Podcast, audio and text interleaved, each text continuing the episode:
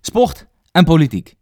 Twee dingen die meer met elkaar te maken hebben dan we in eerste instantie zouden denken.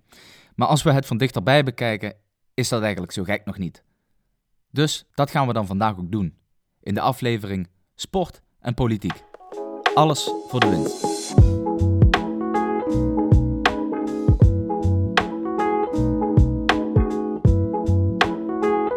Ja, Max, vorige week kwam de Guardian, die Engelse krant, met een eh, schokkend artikel. Namelijk dat er eh, in Qatar, bij de opbouw van het, eh, ja, het WK van 2022, tot nu toe 6.500 migranten zijn gestorven. En dat zijn migranten die daar naartoe zijn gekomen om ja, het WK op te bouwen. Dus stadions bouwen, wegen bouwen, een hele stad bouwen zelfs. 6.500 mannen, ja, voornamelijk mannen, uit eh, Nepal, India, Bangladesh, Sri Lanka. Dat is best wel fors, ja, dat toch? is nogal wat. Ja, ja daar, ga, daar komt nu, nu natuurlijk best wel veel eh, kritiek over naar, richting eh, Qatar. Terecht, denk ik natuurlijk. Ehm, de op... Dus wij dachten, laten we daar een podcast over maken. Ja, nou ja, en, en laten we eens kijken wat nou de invloed is, of, of hoe de verhouding is tussen sport en politiek. Want ja, Mhm. we, we zijn natuurlijk geen sportpodcast, maar wel een politieke podcast. En dat is best maar wel ja, ik, zie interessant. jou wel, ik zie jou wel met een Fitbit zitten hier. dus dat is dan toch al... eh, Ja. Nee, ja, ik ben het er helemaal eh, mee eens. Ik zou zeggen, zwengel, eh, zwengel de muziek aan. En dan beginnen we over de verhoudingen tussen sport en politiek.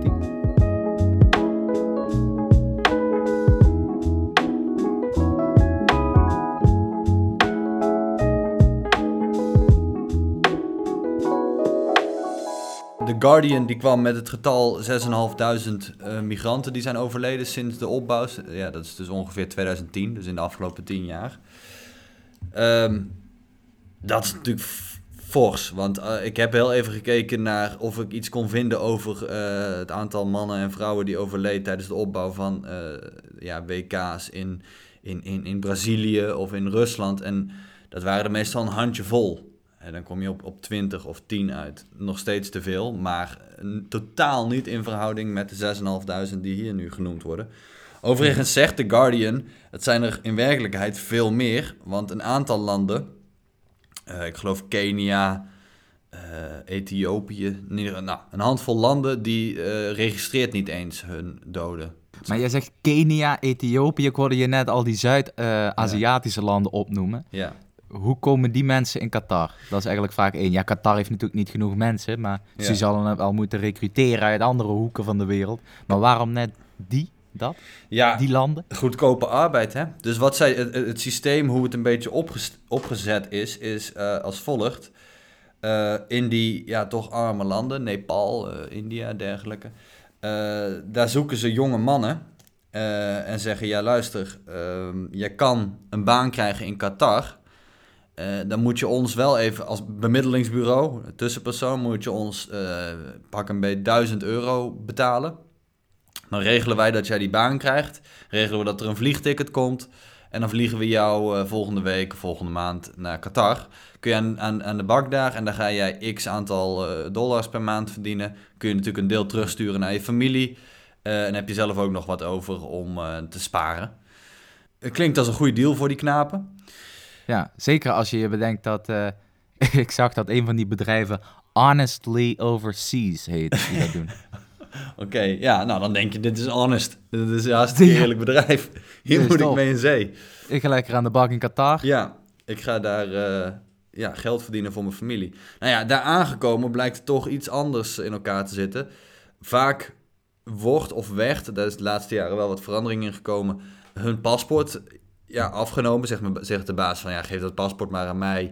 Eh, Hier ligt het veilig in een kluis, krijg je terug als je straks klaar bent.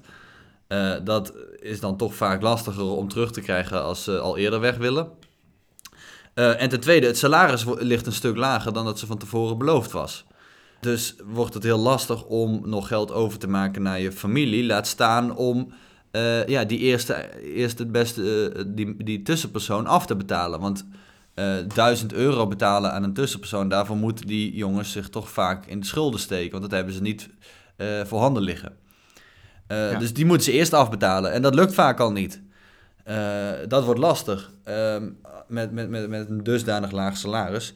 Daarnaast maken ze werkweken van zes dagen per week, 12 uur werken. En Qatar is niet, uh, dus niet in de Veluwe een huisje bouwen. Hè. Dat is gewoon volle zon, 50 graden, uh, sta je daar je kop te verbranden.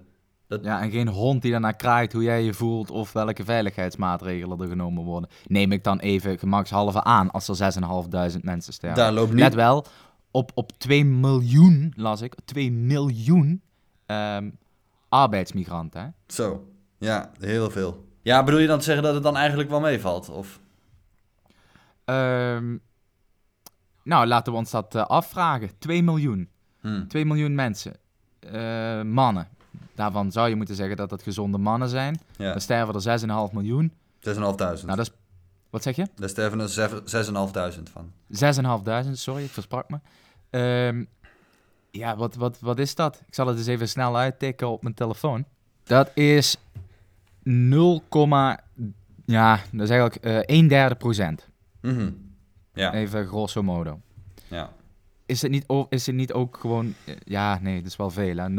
0,3 procent. Maar dan alsnog, kijk, bouwvakken, dat is natuurlijk een gevaarlijk beroep. Zeker daar, het is daar warm, hè. We hebben het net over die omstandigheden gehad. Hm. Ja, ik, ik zou het niet raar vinden als Qatar zegt van ja, 0,3 procent van de mensen... Dat is veel, maar dat is niet uh, bizar als je bij 50 graden met 2 miljoen man een... Um, ja, een heel stadionpark moet gaan bouwen. Ja, maar dat is natuurlijk ook precies de, de, de, de kritiek, denk ik, erop. Uh, allereerst, je, ja, je zegt het al. We zijn dus in 50 graden een stadion, uh, tientallen stadions aan het bouwen, een stad aan het bouwen, uh, wegen aan het aanleggen die er totaal niet nodig zijn.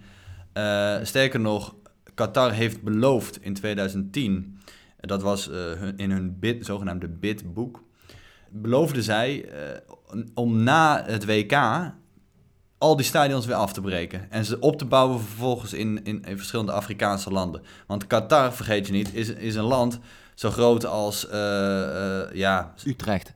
Nou, ietsje groter. Ik denk Noord-Brabant uh, en, en, Limburg misschien bij elkaar. Volgens mij qua inwoners is het... ja, qua inwoners... Is het niet zo gek veel, hoor. Precies, zijn het er... What's the population of Qatar? As of 2020, oh. the population of Qatar was 2,795,484. Ah, ja, oké, okay, 3 miljoen. Uh, ja. Het land heeft eigenlijk geen voetbalcultuur. Dus wat wil je mm -hmm. doen met al die stadions, weet je? Ja. ja, niks. Precies. Dus het is sowieso al een bizar project om daar het WK te organiseren. Dat, dat wisten we natuurlijk in 2010 al. Uh, dus het was sowieso al van de zotte. Ja, en het, het sneu is dus dat die stadions gewoon weer afgebroken worden. Dus al dat werk is, is eigenlijk voor niks. Ja, voor die ene maand straks waarin het WK gehouden wordt, dan wordt het weer afgebroken. Ik vraag me echt af of het ook daadwerkelijk weer wordt opgebouwd in Somalië of, of, of, of Nigeria, noem maar wat. Kan maar ik... las dus ook dat, twee, dat de helft van die 22 leden, FIFA-leden, die over die beslissing gaan, dat zijn er dus 11, dat die uh, beboet zijn of uh, rechterlijke vervolging hebben gehad of levenslang geschorst, zijn, geschorst zijn voor het aannemen van steekpenningen. om dus maar dat WK georganiseerd te krijgen in Qatar. Ja, klopt. Maar het is een hele bizarre keuze ook, want het is ook de eerste keer in de geschiedenis van dat hele toernooi dat ze het in het najaar willen gaan doen, omdat het daar 100.000 graden is.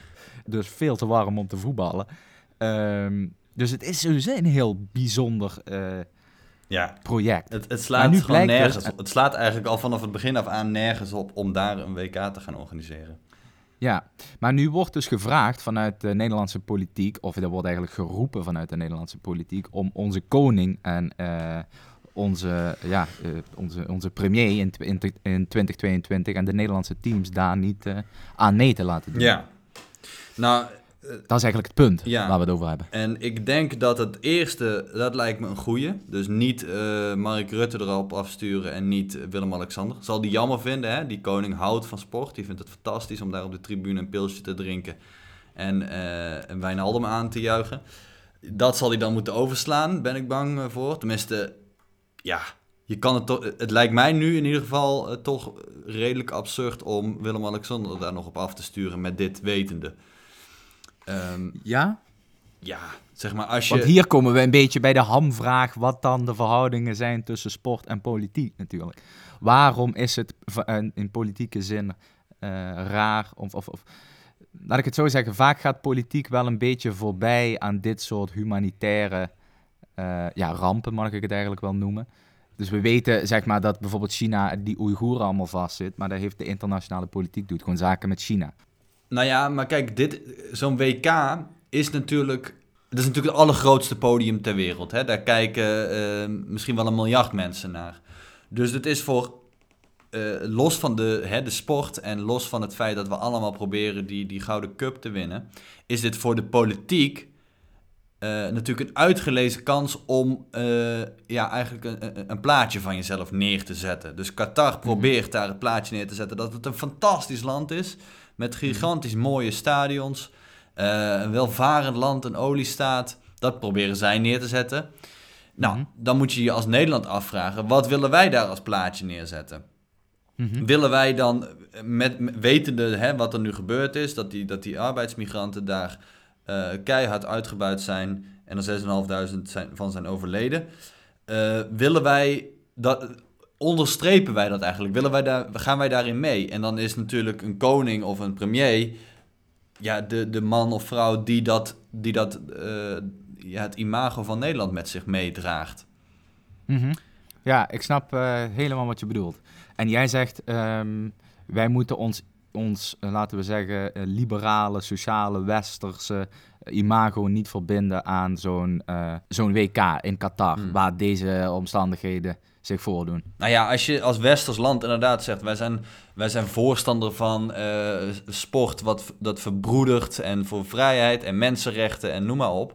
Ja, dan, dan, dan ben je toch redelijk hypocriet bezig als je dan alsnog daar naartoe gaat. Overigens, voor de sporters en voor de KNVB, ehm, ja, daar, daarvoor wordt het wat lastiger, denk ik. Die, de KNVB kan niet zeggen, uh, ja jongens, uh, we vinden dat verschrikkelijk, we, we, we, gaan er niet naartoe. Waarom niet? Nou, als de KNVB dat doet, dus die vertellen morgen aan alle, ja, eigenlijk het Nederlands elftal, jongens, uh, ja, boek maar een vakantie, want dat, uh, dat, dat gaan we niet doen dan heeft de KNVB een groot probleem. Want dan gaat een, een Wijnaldum of een, uh, hoe heet ze? Een, Virgil van Dijk of, een, uh, of Frenkie de Jong. Ja, die gaan dan zeggen, ja, ho eens even. Dat gaan we niet doen, hè. Um, ja, maar waarom zou je een voetballer niet mogen aanspreken op zijn... Dat wel, maar, maar die, die jongens... Verantwoordelijkheidsgevoel? Oh, dat mag zeker. Dat, dat zeker. Maar die jongens die gaan natuurlijk rechtszaken starten. Hè? Dat snap je. Als, als de KNVB eenzijdig zegt... Nee, dat snap ik helemaal niet eigenlijk. Ik, ik, zou, ik zou dat heel raar vinden. Nou, die jongens zeggen... Voor, voor mij als sporter is dit de uitgelezen kans. En als jij nu als KNVB eenzijdig zegt... We, we gaan daar niet naartoe... Dan klaag ik je aan. Want ik wil, dat, ik wil daar wel naartoe. Ik zeg niet dat die jongens dat allemaal mhm. willen... Of, Ik weet hè, ik ken ze niet persoonlijk. Misschien mhm. zeggen ze wel, ja, ik ga daar niet naartoe, ik boycott het. Mhm. Ehm, maar er zullen, natuurlijk, er zullen natuurlijk jongens bij zitten die zeggen, ja, dit is voor mij een jongensdroom en ik heb je maar één kans in mijn leven toe dat ik dit hoogste podium kan beklimmen. Uh, ja, dat, of ik heb, ik heb al sponsorcontracten lopen. ik weet niet. Laat ik mij niet door de neus boren. Precies. Zeggen, dat ze dat. Eh, oké, maar ik, uh, ik ben het in eerste instantie met je eens dat je zegt: uh, zo'n WK als in Qatar, dat mag je wel boycotten als. Sterker nog, dat moet je misschien wel boycotten als uh, politiek. Ja, je moet gewoon weigeren om zo'n toernooi doorgang te laten vinden. Hmm. Uiteindelijk gaat het over voetbal, hè? laten we wel zijn. Uh, dat is hartstikke leuk, maar daar hoeven geen mensen voor te sterven. En ik denk, en ik kom een beetje uit de sportwereld, uh, dat sporters daar ook wel gevoelig voor zijn. Hoor. Dat, ze, dat ook een sporter zich helemaal niet op zijn gemak voelt om toernooien te draaien in landen die, die uh, ja, alleen maar die toernooien kunnen organiseren als ze er dit soort praktijken op hmm. nahouden. En ik denk dat je ehm, ja, dat, dat sport best wel ehm, maatschappelijk, of dat sporters best wel een maatschappelijk kompas ook hebben. Uh, dat voor de drive van zo'n sporter gaat om een medaille te halen. Hmm. Dus ik denk dat die vlieger niet opgaat, die jij zegt. Dat ze rechts gaan, rechtszaken gaan aanspannen tegen de KNVB, want ze willen daar zo graag voetballen. Over de rug, want zo gaan ze denken natuurlijk, over de rug van 6.500 uh, overleden Zuid-Aziaten. Nou ja, dat valt op zich nog mee, denk ik. Want uh, dat, dat nieuws is vorige week uitgekomen. Tot nu toe heb ik nog geen uh, topvoetballer gezien die zegt: Jongens, dit vind ik verschrikkelijk, ik ga er niet aan meedoen. Ik heb geen Ronaldo of Messi of, of, of noem ze maar. Die houden zich allemaal stil tot nu toe. Ja, ja een beetje mediastilte. Ik, ik snap dat ook wel. Ik bedoel, uh, ze hoeven niet meteen uh, van, de, van, de van, de, van de hoogste toren te blazen. Maar mm. ik, denk, ik denk dat sporters absoluut wel gevoelig zijn voor maatschappelijke misstanden. In de zin dat ze daar hun medaille of hun succes voor opzij willen zetten.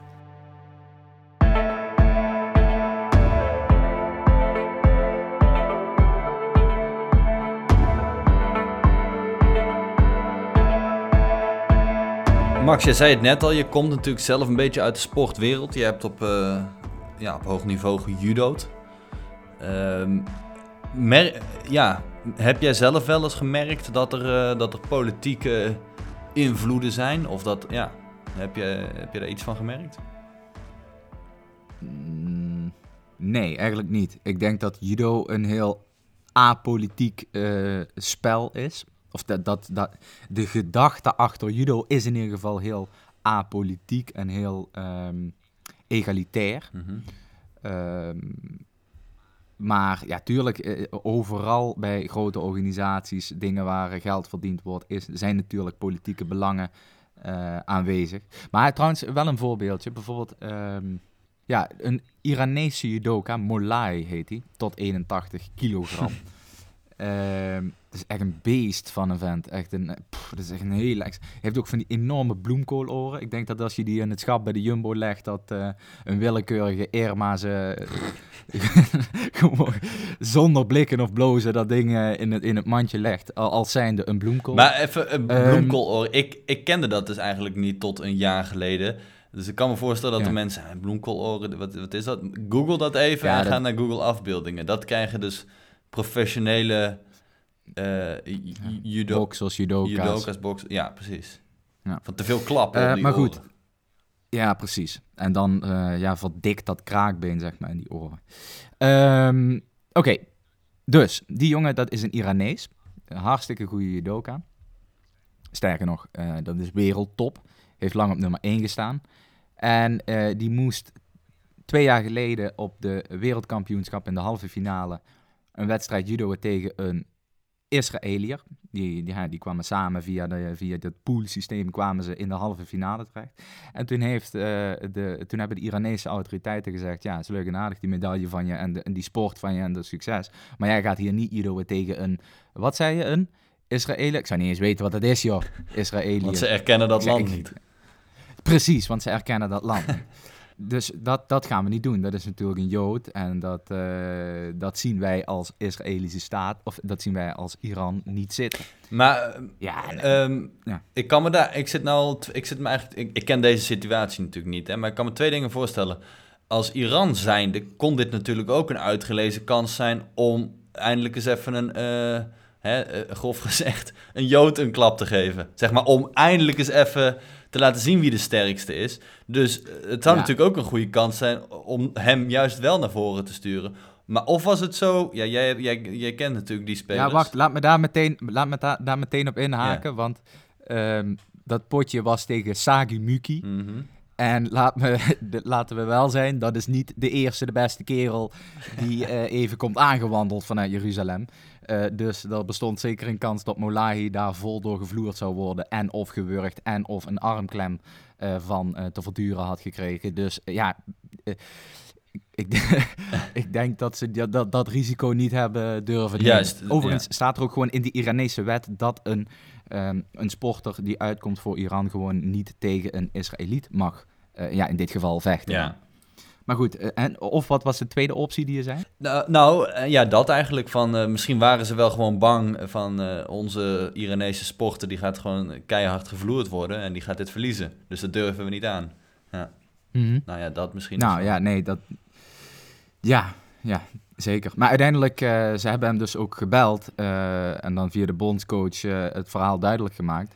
En ja, hij heeft dus ook dat potje niet gejudo'd. Hij heeft zich ja, gewonnen gegeven. Zeg je dat zo in het Nederlands ook? Hij heeft mhm. zich gewonnen gegeven, overgegeven. En ehm, ja, omdat hij natuurlijk ook bang was dat zijn vrouw en zijn kinderen iets zou uh, aangedaan worden. En uiteindelijk is hij uh, ja, een soort uh, ja, sports refugee geworden. hij ah, is dus stateloos geraakt volgens de Internationale Judo Federatie. En hij is uiteindelijk geadopteerd door, volgens mij, Mongolië. En heeft hij daar een, een, een, jaartje getraind. En uiteindelijk is hij, en volgens mij is dat wel uniek in de sportwereld, maar pin me er niet op vast, want ik heb geen idee van andere sporten. De Internationale Judo Federatie, zeg maar de, de FIFA van de judo, mhm. die heeft ook een refugee team. Ah, dus iedereen die stateloos raakt of die in conflict is met zijn land of, of whatever, die kan alsnog meedoen aan die internationale toernooien. Ah. Uh, waarbij dus een vereiste is dat je in ieder geval uh, een land hebt en dus een paspoort, et cetera. Nou, dan kun je je dus aanmelden voor die refugee, ah, ja. Ehm, voor dat refugee team. Hebben ze op de Olympische Spelen ook volgens mij, hè?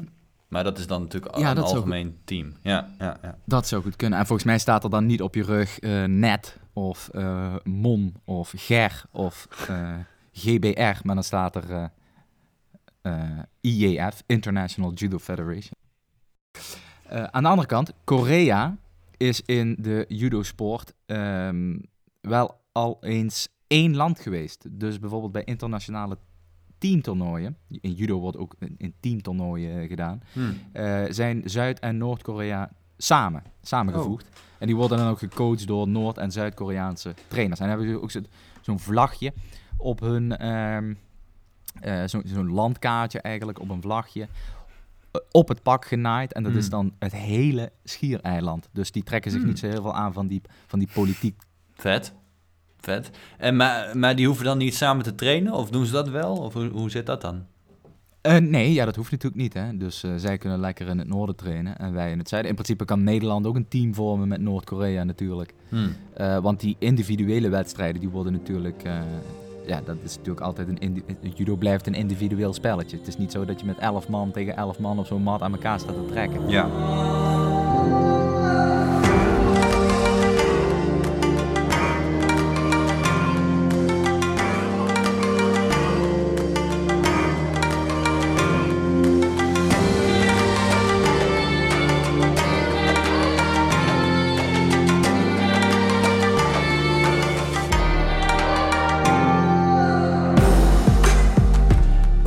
Belangrijk de politiek van sport is. Uh, dat werd voor mij in ieder geval afgelopen jaar wel duidelijk met de corona. Um, want er werd natuurlijk meteen, de, hè, toen we in lockdown gingen, eigenlijk heel, een hele, heel de wereld, waren er meteen allerlei uitzonderingsregels voor topsporters. Uh, dat zie je vaak, hè? De, nu met corona uitzondering voor topsporters, maar je ziet ook dat er voor topsporters vaak regelingen zijn met betrekking tot uh, het verkrijgen van een visa. Als jij wil emigreren naar Canada en je bent een top ijshockeyer, dan is dat een stuk makkelijker dan als jij een werkeloze boer bent. Um, dat vond ik wel bijzonder. Want ik dacht, ja, ik snap dat top, topsporters natuurlijk wel uh, moeten kunnen blijven trainen. Maar ja, hetzelfde geldt natuurlijk voor als jij uh, de acteur van uh, Les bent, die, die drie keer per week in, in Carré staat. Dan moet je natuurlijk ook uh, blijven repeteren. Of, ja, of, ja. daar, ik denk dat je daar een heel uh, valide punt maakt. Want daar komt natuurlijk wel het internationale uh, karakter terug van, van sport. Want Les Miserables, ja, daar gaat natuurlijk geen hond naar kijken, behalve die drie uh, bananen die uh, in Nederland de theaters vullen. Zeg ik even met alle respect, hoor, theater is fantastisch, maar je snapt wat ik bedoel. Sport, zeker de Olympische Spelen, als je daar medailles weet te halen, jezelf in de kijker weet te spelen als land, mm. ja, dat is, natuurlijk wel, uh, dat is natuurlijk wel boeiend. Dus wij zeggen ook eigenlijk vanuit de regering, uh, wij vinden het zo belangrijk dat, dat, dat Sven Kramer straks weer uh, rondjes rond het ijs kan, uh, kan zwieren. En dan met een gouden plak trots op het podium kan staan. En dat we dan de Nederlandse vlag hijsen. Dat vinden we eigenlijk dusdanig belangrijk. We maken een uitzondering voor die mannen. We regelen eigenlijk dat alles goed geregeld is voor ze. Want zij op dat moment representeren eigenlijk ons Nederland. En zorgen ervoor dat wij met z'n allen ook wel ja, saamhorig zijn. Dat is toch een beetje het idee. Nou, het zijn eigenlijk de, de, de fysieke ambassadeurs van Nederland. Ja, ja. Ja. Hup, Holland, hup. En laat de leeuw niet in zijn hemdje staan. Sterker nog, dat gevoel is zo heftig dat je gewoon op, op willekeurige momenten als het Nederlandse curlingteam weer ergens staat in, uh, in, in Swifterband, dat je nog gaat kijken omdat het Nederland is. Ja. Snap je? En dan zitten te kijken naar hoe mensen een, een, een soort steen naar voren dweilen. Ja. ja. Ik bedoel, dat, dat heeft alles met nationalisme te maken natuurlijk. Want dan ga je voor je lol gaan en niet naar kijken. Nee. Nee, nou ja, je zegt, ja, ik weet niet eh, hoeveel luisteraars er eh, te jong zijn om de WK-finale van 2010 eh, zich te herinneren.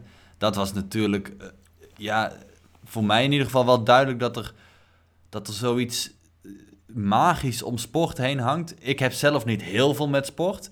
Maar de WK-finale van 2010 was natuurlijk bizar eigenlijk. Op dat moment maakte het niet meer uit of je of jij eh, eh, moslim was, of je bent atheïst, of je bent gereformeerd chri- christen, of je stemt de PVV, of je stemt GroenLinks. Het maakte geen donder uit. Die 90 minuten lang eh, was iedereen voor Nederland. En, en waar stonden wij pal achter die 11 mannen die daar op dat, dat veld stonden. Dus wat dat betreft Ja. was dat wel een verbroederend moment. Een verschrikkelijke, verschrikkelijke haat voor Spanjaarden aan overgehouden. Iniesta, wat een lul. Die Ja. viezerik. Baba. Ik heb daar ook, hij is later overigens naar Japan gegaan, Iniesta. Maar zo, dat hij maar zo ver mogelijk ver van eh, het Europese vasteland wegblijft. Vieze Iberië.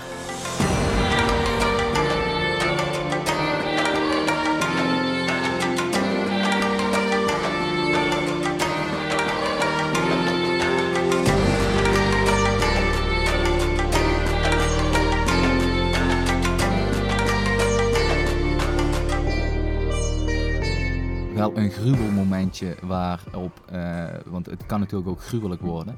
Ja, Politiek vooral, maar sport ook. Ja, dat heeft, dit, dit, is, dit is eigenlijk meer politiek dan sport. Maar op de Olympische Spelen van 1972, er zullen vast en zeker luisteraars zijn die zich zelfs dat nog kunnen herinneren.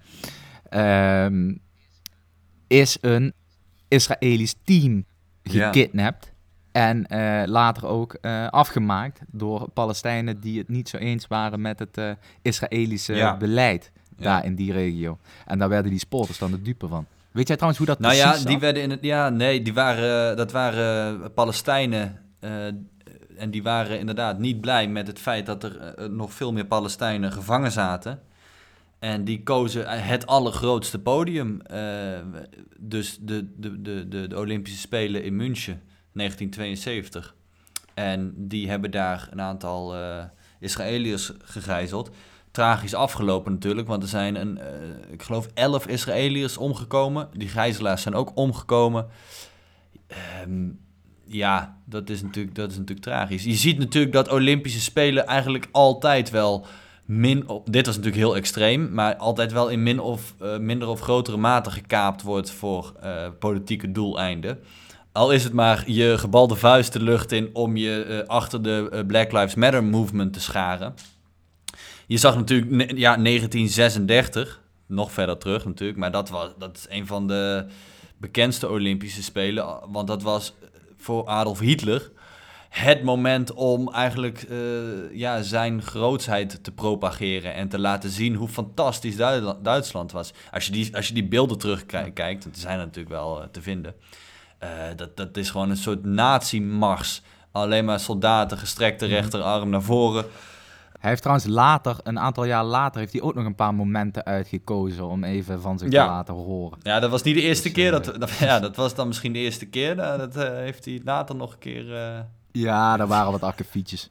Maar ehm, ja, wat, want wat was dat? Ja, natuurlijk, dat was gewoon een totaal Ja. politiek... eh, ehm, Voor, eh, voor, Hitler dacht, natuurlijk. ik kan dit mooi aangrijpen. Hè, de Olympische Spelen in Berlijn. Ga ik dit aangrijpen om eens te laten zien hoe fantastisch dat eh, blanke Arische ras is. Dus er waren, werden natuurlijk veel medailles gewonnen door ja, blanke Duitse mannen. Ja, probleem voor Hitler is dat er ook een Amerikaan tussen liep. Jesse Owens, een, een donkere man. En dat was een fantastisch atleet. En die eh, Jesse Owens die heeft eh, gouden medailles gewonnen.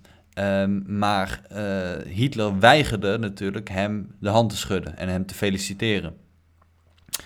Erg tragisch allemaal. Uiteindelijk overigens ook uh, niet, uh, de Amerikanen zijn daar ook niet helemaal vrij van enige blaam. Want bij thuiskomst wijs, weigerde Roosevelt, de, huidige, de, de, de president destijds, om hem te ontvangen in het Witte Huis. Dus die Amerikanen waren ja, in 1936 natuurlijk ook nog diep en diep doorspekt van racisme. Maar goed, ja, voor Hitler was dat het, het moment om ze aan de wereld te laten zien hoe groot en hoe machtig en hoe gaaf dat Duitse Rijk eigenlijk wel niet was. Wat dat betreft natuurlijk vergelijkbaar dan met het WK in Qatar. Waarheid niet dat het natuurlijk twee totaal verschillende regimes zijn, maar het gaat, het, zeg maar, het, het, het tonen van je land aan de wereld, dat is in ieder geval... Uh, ja. Ook in Qatar het geval natuurlijk in 2022, als het doorgaat. Maar ik verwacht ja, wel dat het doorgaat. dat gaat ongetwijfeld door. We zitten nu zo dichter tegenaan dat dit... Daar is, daar is veel te veel geld en belang bij gemoeid. Dat kan nu niet meer afgeschaft worden. Dat uh, lijkt me vrij onwaarschijnlijk. We zullen het zien, 2022. Tegen die tijd rijden wij trouwens al, uh, ja, jij een, een, een, een Lamborghini en ik heb een, een McLaren onder mijn, onder mijn kont. En dat betalen wij allemaal van ehm, de donaties die gedaan worden via www.petje.af slash korreltjesuit. Waar alleen maar buitengewoon altruïstische, zeer intelligente en uiterst hartelijke figuren en luisteraars van onze podcast geld overmaken.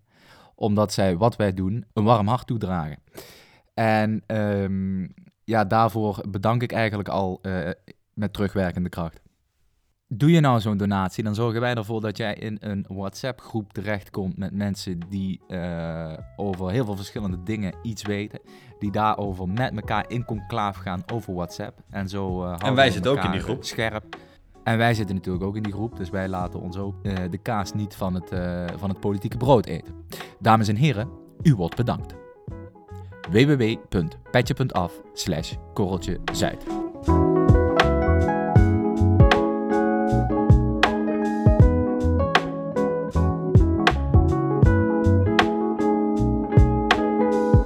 Deze podcast werd gepresenteerd door Max Severijns en door mij, Auke Roos. De intromuziek is van Antal van Nie. De cover art is gemaakt door Jules Jansen. En kijk voor meer informatie op korreltjezuid.nl